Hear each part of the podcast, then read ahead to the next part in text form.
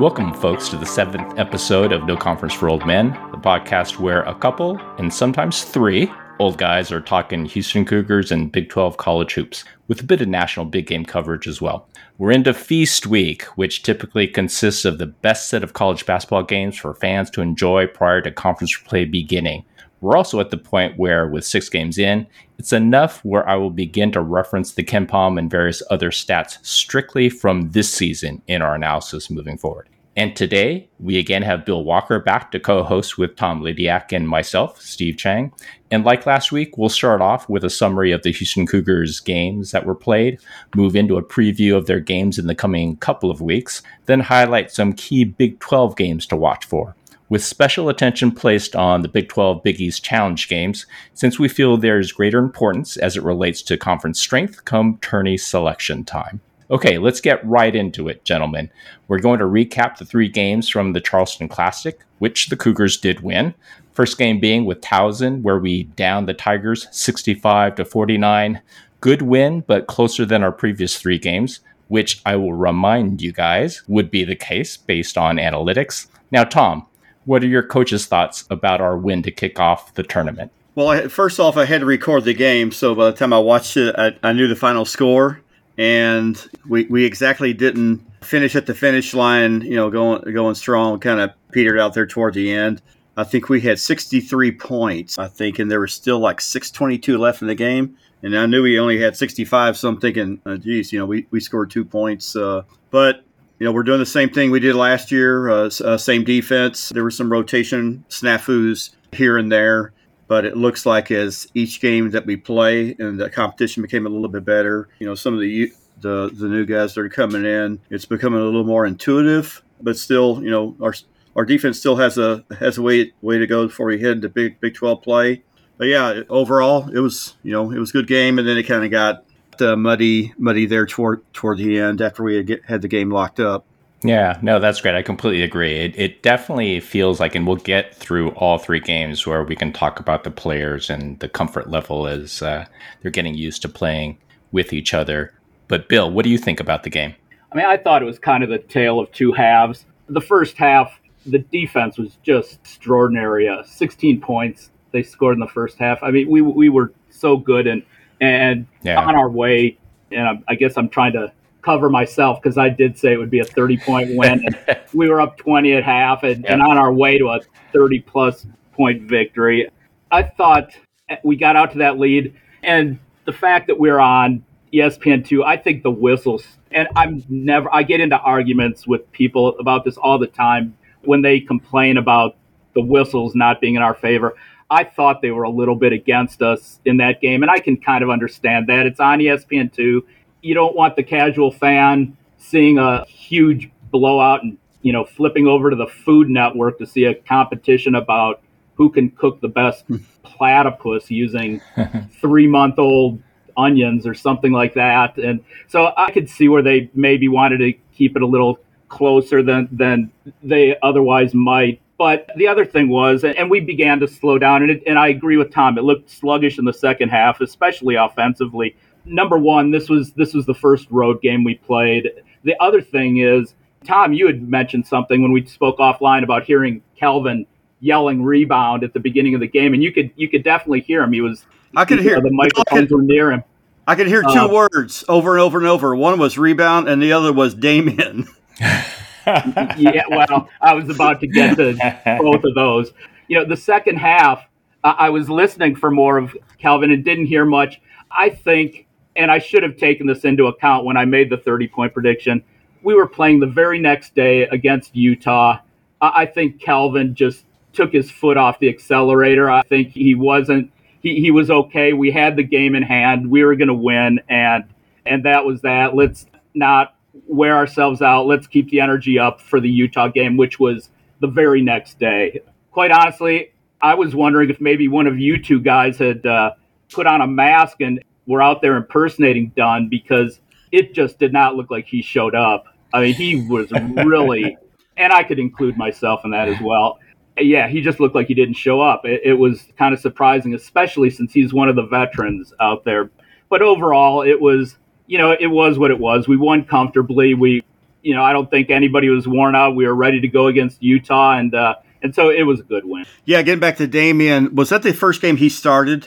It was. Yeah. I was going to cover it, it that. was. Yeah, yeah. Was, I think it was the first game he started, and I think we all mentioned this with you know we were texting back and forth. That one of you guys mentioned that uh, it's like he left his legs in in Houston. I don't know.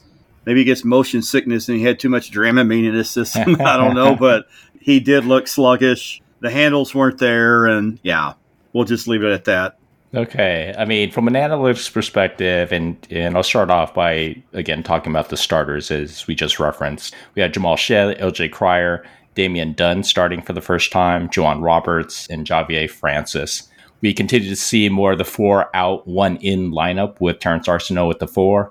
But the big difference was we started to see Ramon Walker beginning to cede some of his minutes to Arceneaux in this game. And as we cover the remaining games, that will become a trend. We started fast on this one and never looked back, as we talked about earlier, up 37 17 at the half. Then Towson settled down and we kind of coasted, quite honestly, in the second half. And as you pointed out, Bill, rightfully so, because this is what three games in four days, basically. So you need to save your legs. So it was a comfortable win. LJ Cryer continued to get comfortable with a second game in a row with 18 points, three of seven from three. Sharp got off with 14 points, three of five from three, while, as you guys stated, Damian Dunn and also my favorite player, JoJo Tugler, struggled in this game. Now, from an analytics perspective on offense, our effective field goal percentage was a tiny bit below standard at 47.4%. Uh, we protected the ball overall with turnover percentage at 14.14% and we didn't offensive rebound all that well at 26.23% versus standard last year. Though we did defensive rebound very well, keeping Towson from getting any offensive rebounds.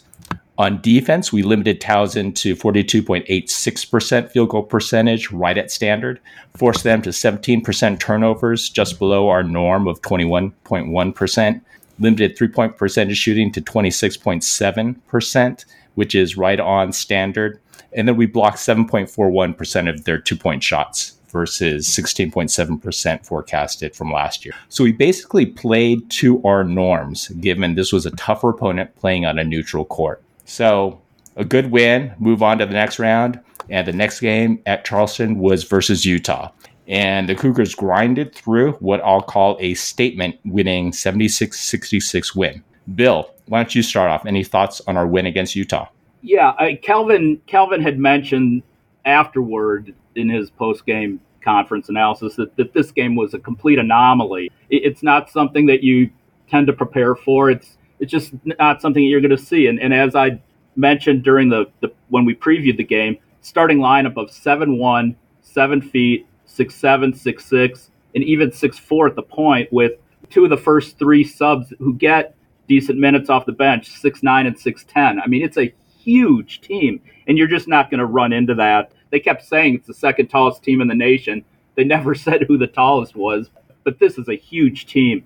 And, and what impressed me so much was that our interior D, our offensive rebounding, our, our rebounding in general, and just our overall defense was I, I, thought was absolutely spectacular for the entire 40 minutes. There there were no letdowns. In, Stetson shot well against us in the second half. Towson played okay in the second half and kept things a little tighter.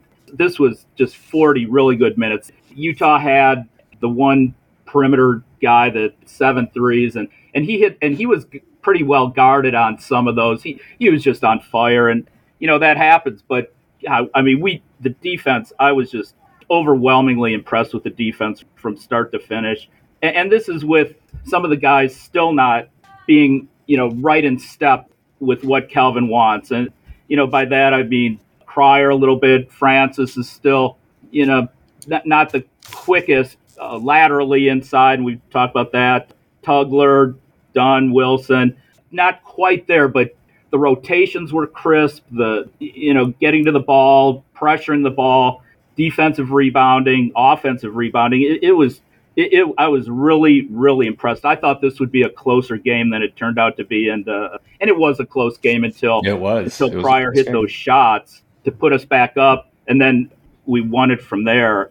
The elephant in the room, the huge elephant in the room, was the absolutely abysmal free throw shooting. And, th- and this could yeah. have been a better win had we been able to make free throws. And I was at the, the football game shortly thereafter, and everyone at the game was talking like, hey, we just beat Utah by 10. This is a big win. But everyone wanted to talk about the free throw shooting. And uh, yeah, I talked to a lot of people about that. One person, you know him, Steve, Rob, he, he had mentioned that he compared it to biathlete, which I thought was sort of interesting. He said that, you know, we work so hard on D that, and in terms of rebounding, that over the past several years, both the field goal and the free throw shooting hasn't been great. And that may be the reason. You know, if you're a biathlete, you, you ski your butt off, you get to where you need to go, you flip off the skis, you pick up the rifle, and, and you have to shoot accurately. The, the Olympians do it well, but there are others, even Olympians, that don't do it as, as accurately. And so, you know, there could be some truth to that. I just happen to think that it's, it's a matter of primarily of concentration, and you guys can talk about it more. But you know, Cryer is going to be a great free throw shooter yeah, the whole he season. Is. He's not going to miss, but we need especially the perimeter guys: Shead, Dunn, Dunn Sharp, yeah. Arceneaux, even Roberts to to shoot a better percentage. We can get away with not being as great a, a, shooting team as maybe some others, but but we need to be shooting 70% from the line. We can make up for maybe missing other shots, maybe not being a great free throw shooting team with the offensive rebounding, with the defense, with the offensive efficiency moving the ball, but you know, shooting around 50%, that's going to hurt us down the line against the better teams. Yeah, I think we'll get there. I think it's, I think some kids are still getting used to the program and the surroundings, and certainly folks like Dunn are going to improve. I mean, he's been a roughly 80% free throw shooter. Yeah, I think, it was, I think it was like 82.3 last year at, at Temple. Yeah, so what do you think, Tom? I think our quickness was the story in this game. So it was sometime in the first half our our quickness and our and our pressure on defense. You know, they're a taller team. You know, they're a lot slower team, and uh, you know, I think our quickness. We got some deflections, got some steals. I think that was the key to the game. Bill mentioned Cryer's two big shots. I, I can't remember exactly, but it might have been when they went to a one-three-one. Do you guys recall if it was or, or it was against man to man? I think I know they it was. I think it was man. Okay, it was man. Yeah, because I think they went to a one-three-one after Cryer hit those shots because they were they were down. I think they were trying to throw something change it up, throw something different as because they had done that the night before against against Wake Forest. Yeah, those two shots by Cryer were huge. Just a great shooter. It's such a quick release. I mean, I want to say yeah. his release is even yep. quicker than Sasser's. Yeah, yeah, it was a good win. They came back and Utah tied it up. I think it was sometime in the second half. I can't remember how much time was left but I think uh, it was on the next couple of possessions where we had the two big threes by by LJ, and yeah, it was a good win. Yeah, I completely agree. And for the Utah game, I called it a statement game because Utah's size, skill, and the question out there as to whether our smaller team, especially with how we've been playing four out and one in, could defend an offensive rebound against a big, rugged, and skilled team. Now, if you look at the starters, we kept the same starters Shead, Cryer, Dunn, Roberts, and Francis. Our rotation, however, tightened up considerably against a tougher opponent in Utah, with Cryer Shead both playing 33 minutes. Mylik Wilson, our primary point guard backup, only played four minutes and was ineffective. As I stated to Bill last episode, I'm not convinced Wilson handles the ball or distributes it well enough to play big minutes against tougher teams, and we saw a coach feeling that same way, at least for the time being. Interestingly enough, even Francis and Tugler's minutes shrunk to 25 minutes between the two. So we saw a lot of Shead, Cryer, Roberts, Arceneaux, and either Sharp or Dunn in the lineup. Carlson, their seven foot power forward that shoots threes, started hot, but I'm going to give Arceneaux credit for containing him after that initial burst. Out Arceneaux is not necessarily stuffing the box score at this point, but he's competing and his play is contributing to winning. He took all the backup minutes of the four with Walker not seeing the floor at all this game. As a team, we got off to a fast start again for the second game in a row. We were up 39 30 at the half. Then we battled them in the second, where a few times I thought we'd pull away until Gabe Madsen just went crazy, hitting threes from everywhere on the court. As you dig into the advanced analytics from KenPom, Offensively, our effective field goal percentage was at standard at 51.61%. we protected the ball extremely well with turnover percentage at 10.23% versus our norm last year at 15.4. So that was exceptional. We also offensive rebounded slightly below standard at 30.77% versus 37% last year. But again, keep in mind, this was a huge team and we out rebounded rebound by one overall. On D, we limited Utah to 45.28% field goal percentage, a little bit above norm, forced them to 21.28% turnovers, which was right on par, and limited their three point percent shooting to 32.3%, which was a little bit worse than what we normally do. But again, this is with one player going crazy in the second half. Basically, we were close to our overall norms last year against a tough, highly skilled team that will likely be the biggest one we play this season. So I would say test passed on whether we're going to be able to play against big teams with our small lineup. In fact, coach went all in in this game where our two primary fives hardly played at all. So it was really an impressive display by this young team. And finally, we go to the championship game against Dayton, where, of course, the Cougars capped off the tournament by winning the championship by 14, 69 to 55 over Dayton. Tom, what are your thoughts on the win to win the actual tournament? I think the the Dayton game was our best overall game. You could see things uh, finally clicking on. You could see things clicking on offense and defense. You know, our rotations, the pick and roll defense, uh, the monstering. It's not all there yet. Today is what November 22nd. You know, selection Sunday's not till what like March 12th or something like that. So it's uh, you know, you know, it's like three months away. So those rotations will get better. The monster defense will get better. They'll be more. They'll be quicker. They'll be more aggressive. We'll get more deflections out of it. Uh, the three other guys in the monster, you know, they're going to get to they're going to get to their spots more intuitively as the season goes on. Pick and roll defense, you know, like I said, is going to improve too. But overall, you know, you you can see things all coming together in front of basically it was a home crowd, and I think there's certain players, uh, Shead being one of them. I just think they just love when uh, a, you know the silence the crowd. They put it in another gear. Our first couple of games of the of the season against Monroe and can't remember who else we played, Corpus Christi.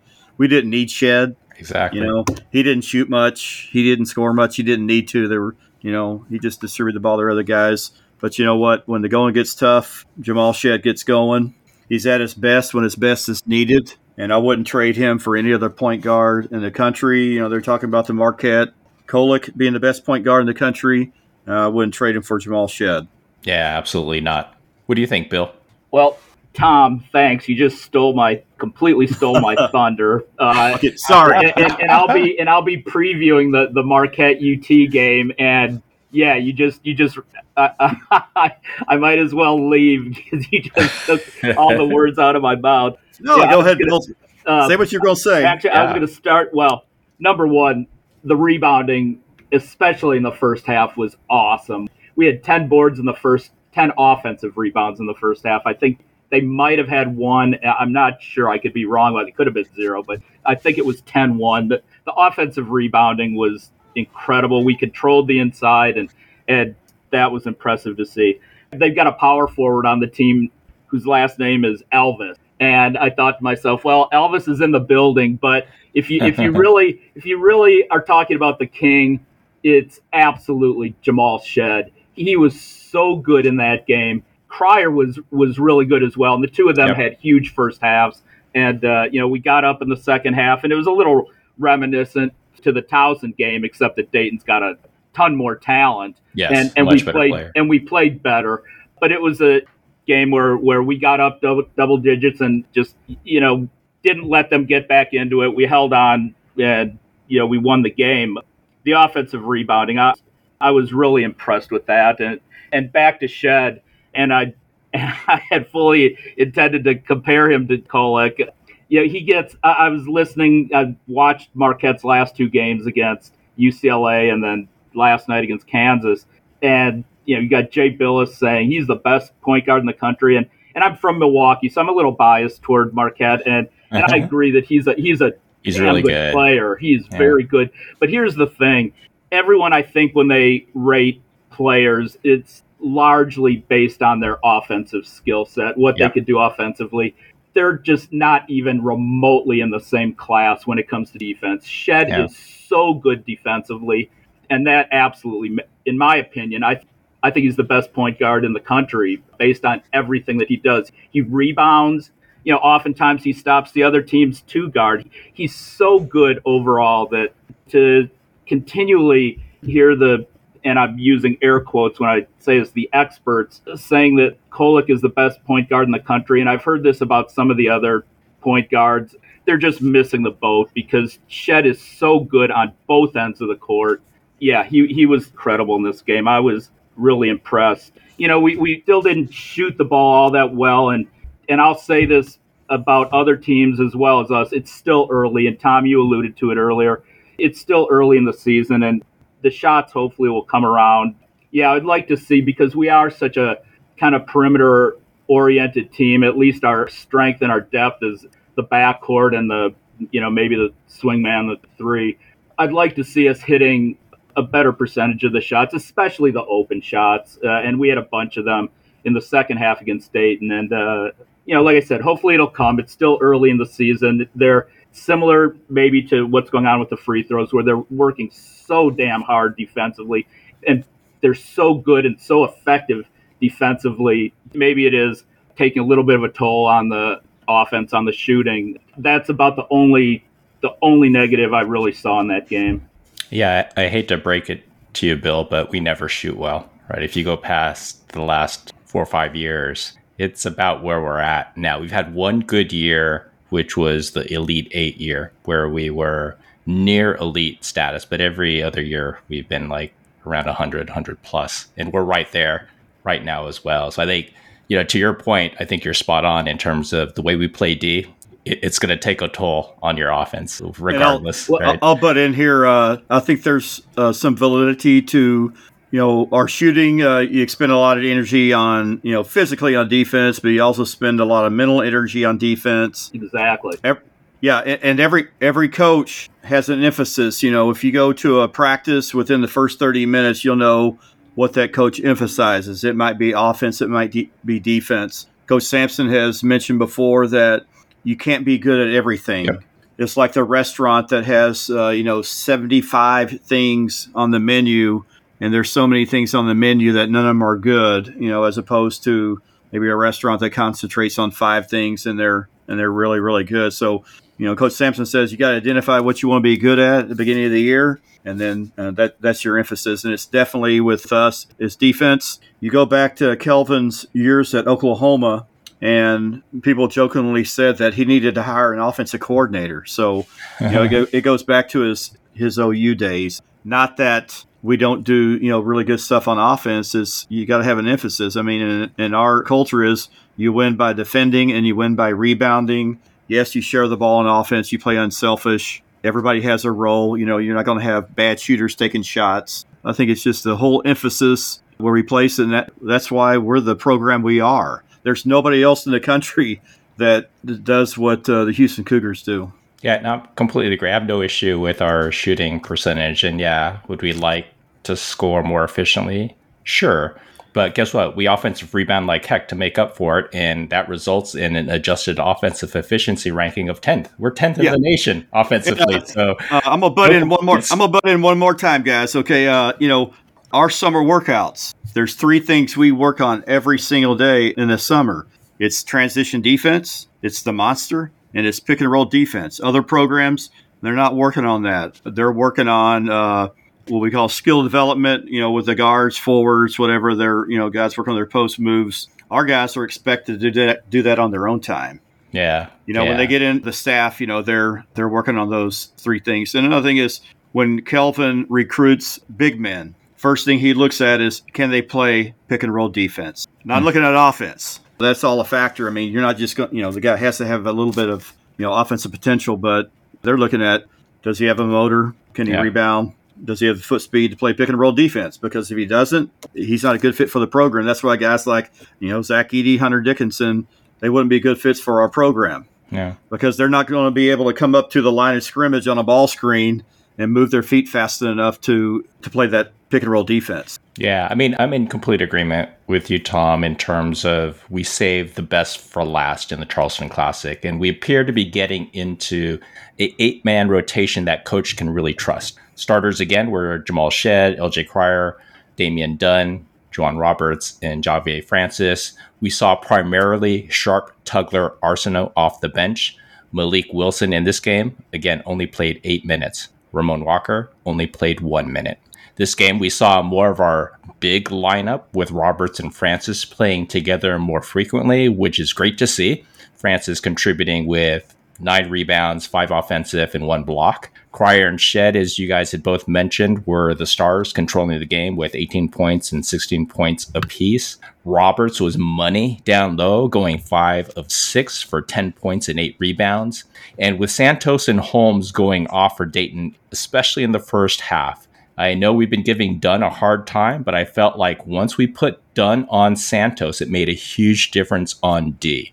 We controlled the game the whole way, winning each of the first three quartiles of the game until we let the backups clear the bench late in the fourth quartile. Now, from an analytics perspective, on offense, we didn't shoot great at 49.21% effective field goal percentage, which was a little bit below our norm.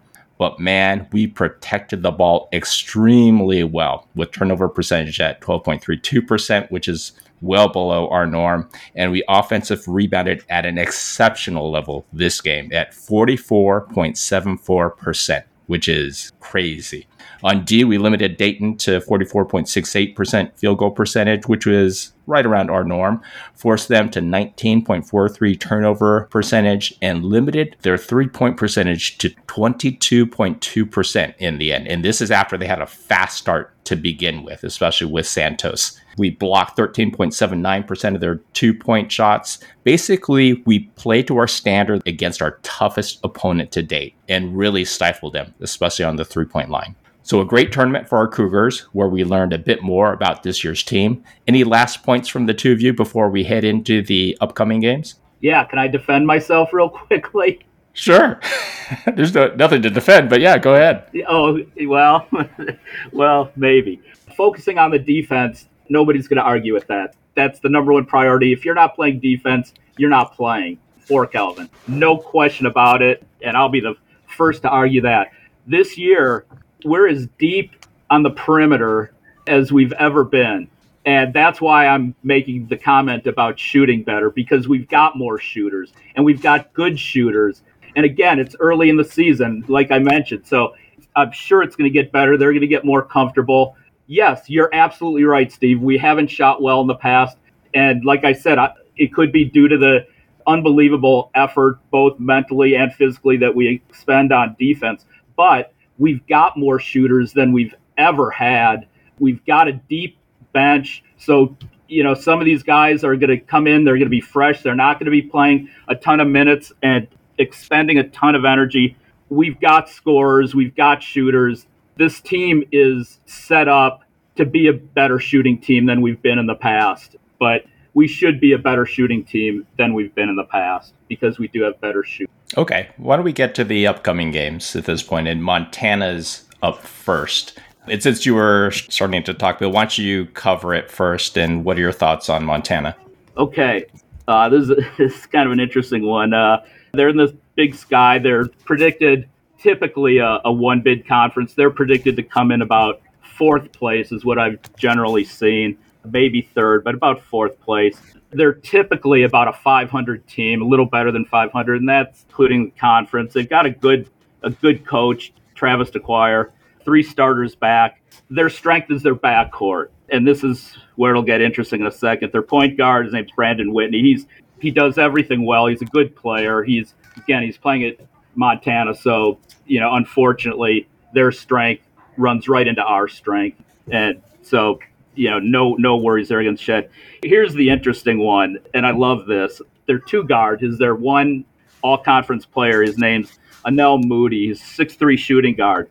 This is his seventh year in college. He's been at two schools for two years and third for three years. I didn't know that a seven year player existed. I mean, he's, he's as old as we are. Uh, you know, I could be wrong, but I was watching ESPN Classic recently and I saw U of H back in '83 against Memphis State in the tournament, and and uh, Drexler going up and dunking over uh, Andre Turner from Memphis State. That that amazing dunk.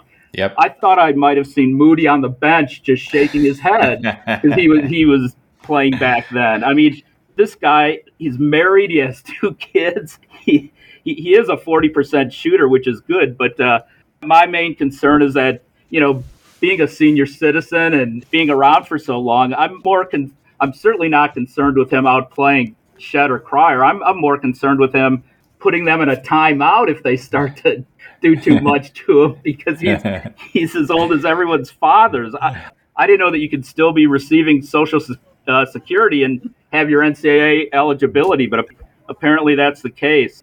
They've got one other player, a six nine player named Deshaun Thomas he's led them in scoring in, in one game uh, with 23, and they've played one decent team so far. They're two and two. They lost at Oregon by 14. Other than that, they they lost at home to North Dakota State by nine. They beat Cal Davis by 13. They beat Northwest Indiana, who I think they're applying to become a Division 12 school. Uh, and so you know they're two and two. They're this is not going to be an overly competitive game. You know, Shead and Cryer are going to shut down their strength, which is the backcourt. They're you know, and and our guards off the bench. I think if we make our free throws, we win by 25. If we don't shoot particularly well at the line, maybe we win by 17, 18. But this not too dissimilar to, to Stetson, to Towson, to A&M Corpus Christi. Yeah, it, very it's similar. Not, it's not going to be a. It's a nice kind of relaxing game after for the Charleston and heading into the uh, Big 12 Big East challenge. Okay. Yeah, I agree with you. It's not a great matchup for them. What do you think, Tom?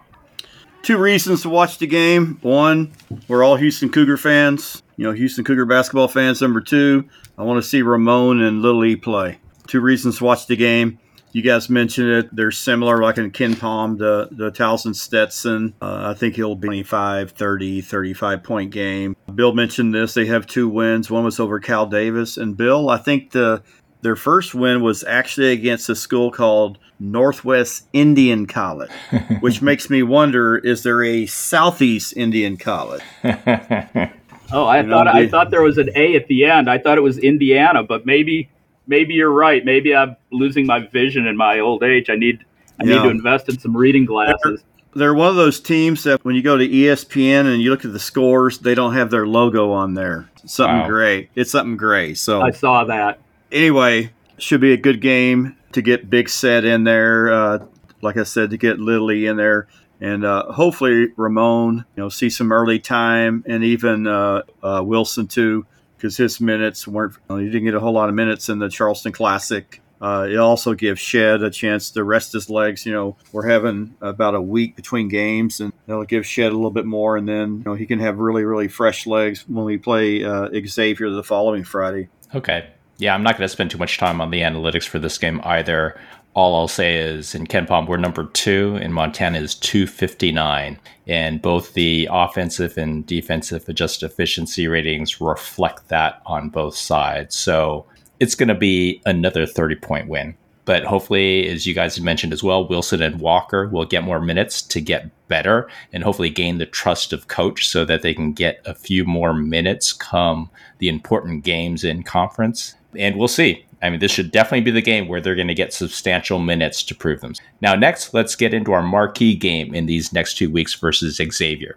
Not the same opponent as originally anticipated, giving Freemantle is out for the season, but still number 31 in KenPom right now. What's your coach's perspective on the game, Tom? You can kick things off.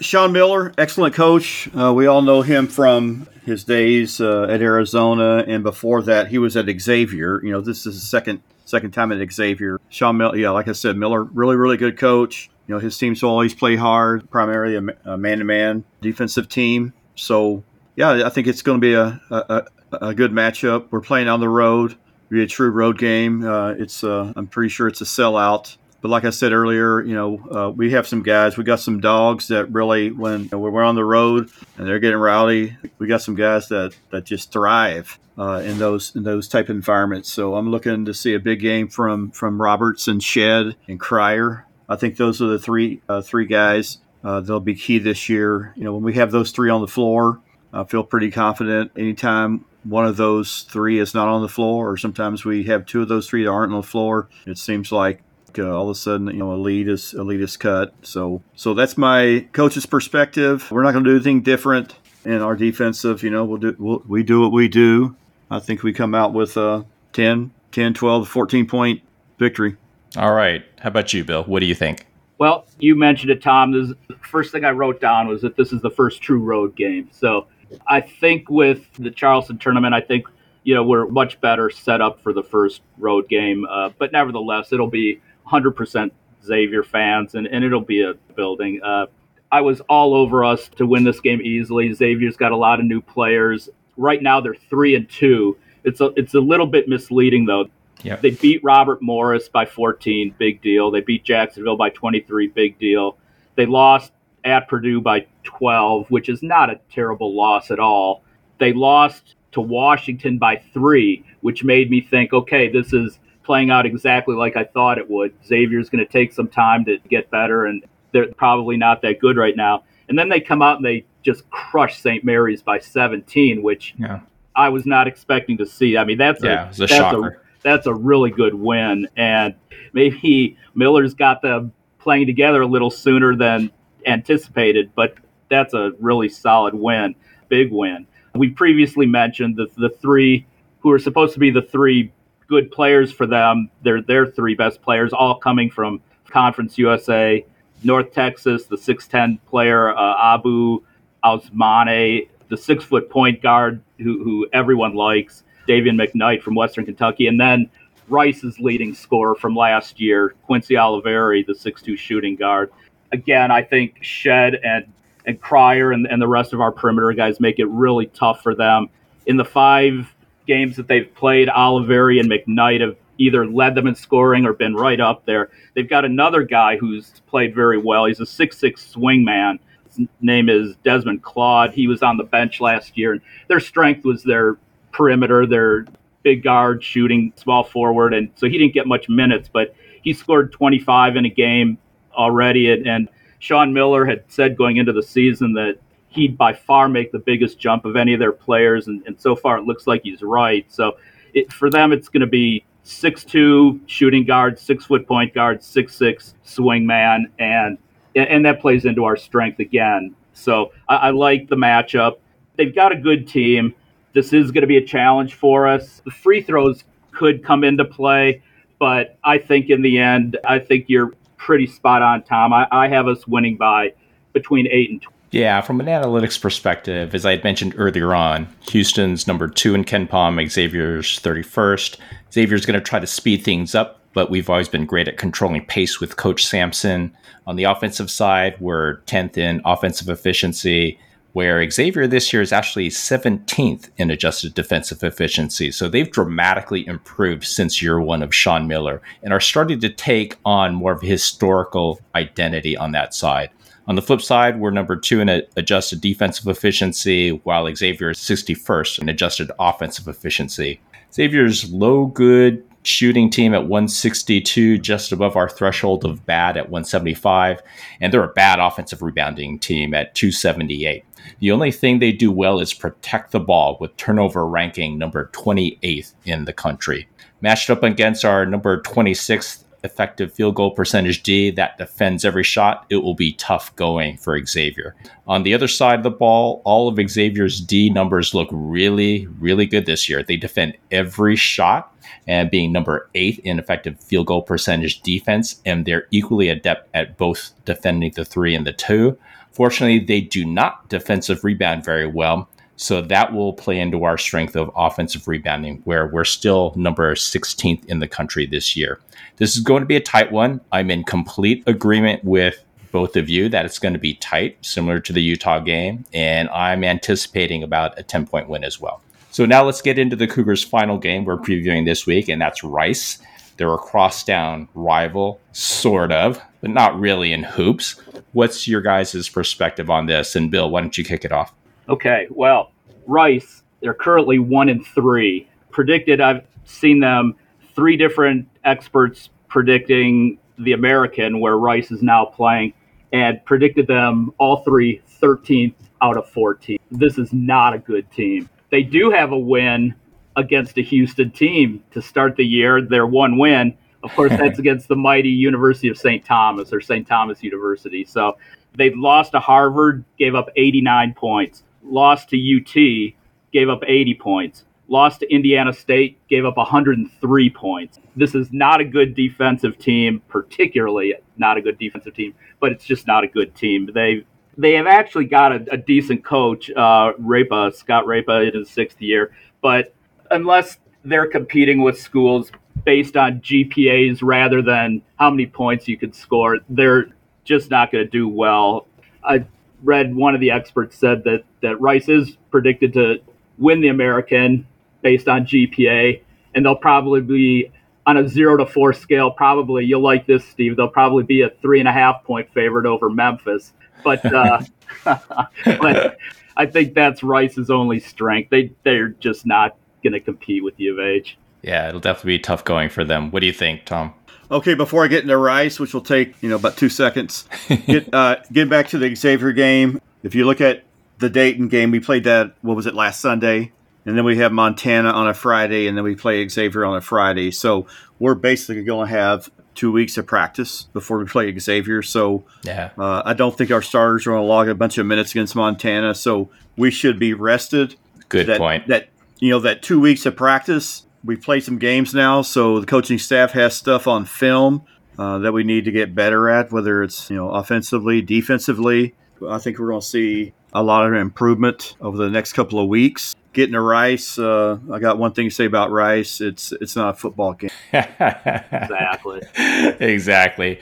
I'm not going to get much into the analytics on this one either. I mean, we're number two. They're 201st at this point.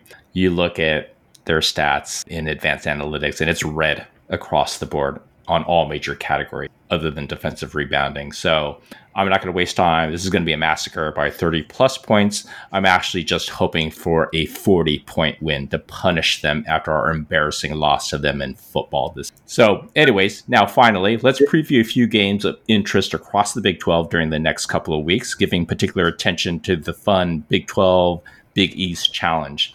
I love these conference versus conference challenges because it truly provides fans with some insight into relative strength across different conferences for not only bragging rights, but also for positioning come tourney time.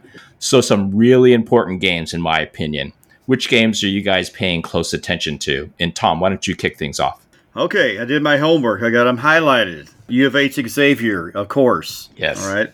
But the next two games, UConn and Kansas. Yeah. And then the Evil Empire versus Marquette. I get they're not really an evil empire because they're not an empire. Texas against Marquette. All right. The evil underachievers. the evil underachievers.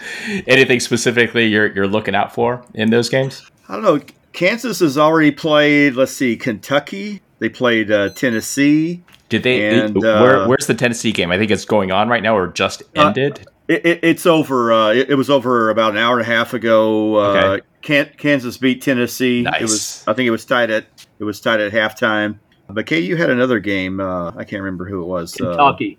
yeah, yeah, Kentucky. So they've already had like three really marquee Really tough games, yeah. games, and, and now they're going to go up against UConn. So you know, besides our game with Xavier, I'm really looking forward to the the UConn Kansas game, and then number one B would be the Texas Marquette uh, Marquette game. We're going to see Rodney Terry, Yep. inter- interim coach last year, taking over for Chris Beard. We'll see if he can duplicate it, uh, you know, on, under his own watch. Yeah, and I always love seeing Shaka Smart come back, right? Play his Yes, old team and uh, give him a good kick in the rear end, right? That was good scheduling by uh, the conference to put to put those two together. Yeah. How about you, Bill? Which ones are you looking forward to? Well, certainly Marquette, Texas. Again, being from Milwaukee and mentioned earlier that I had fully intended to compare Tyler Kolek with Jamal Shead. Uh, yeah, I've watched Marquette in, in their last two games, as I mentioned, UCLA and, and Kansas. Really was fascinated watching the game last night. Marquette just dominated Kansas. I think it was as much as I'd love to say that that Marquette is phenomenal and, and they're going to be phenomenal all year. Kansas to me looked really flat. They they were out hustled, they were outplayed. Marquette was, if not the most, they were right up at the top in terms of offensive efficiency last year. They're really good. They don't turn the ball over. They're a small team, but 89% of their scoring is back from last year. So they, they've got a good deep team.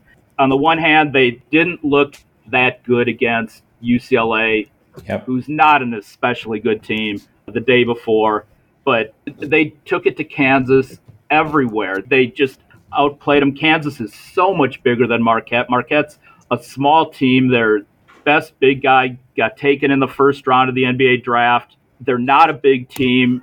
They're a very good team defensive team, but Kansas, this is a game that Kansas should win eight out of 10 times, and they really got run off the floor. Marquette's a, a balanced scoring team. They play hard, they play really hard. You know, Shaka is an outstanding coach. Someone made a comment to me. He's actually, uh, I've got to give him a lot of credit. He's our company attorney, and he said to me at lunch the other day, you know, it looks like Shaka Shaka does really well, and uh, oh, he said that University of Texas is a very good team, but they can't seem to play well or win when Shock is on the floor. So where I might, you know, where I might otherwise say that this is going to be a very close game because UT has got a lot of really, really good players. Several of them went to the NBA camps, the draft camps, ended up coming back, the combine, came back to school. I mean, they've got an overwhelming amount of talent. They they don't seem to play the best defense from time to time. They can tend to turn the ball over, maybe take some bad shots, but they have got a, just a lot of talent on that team.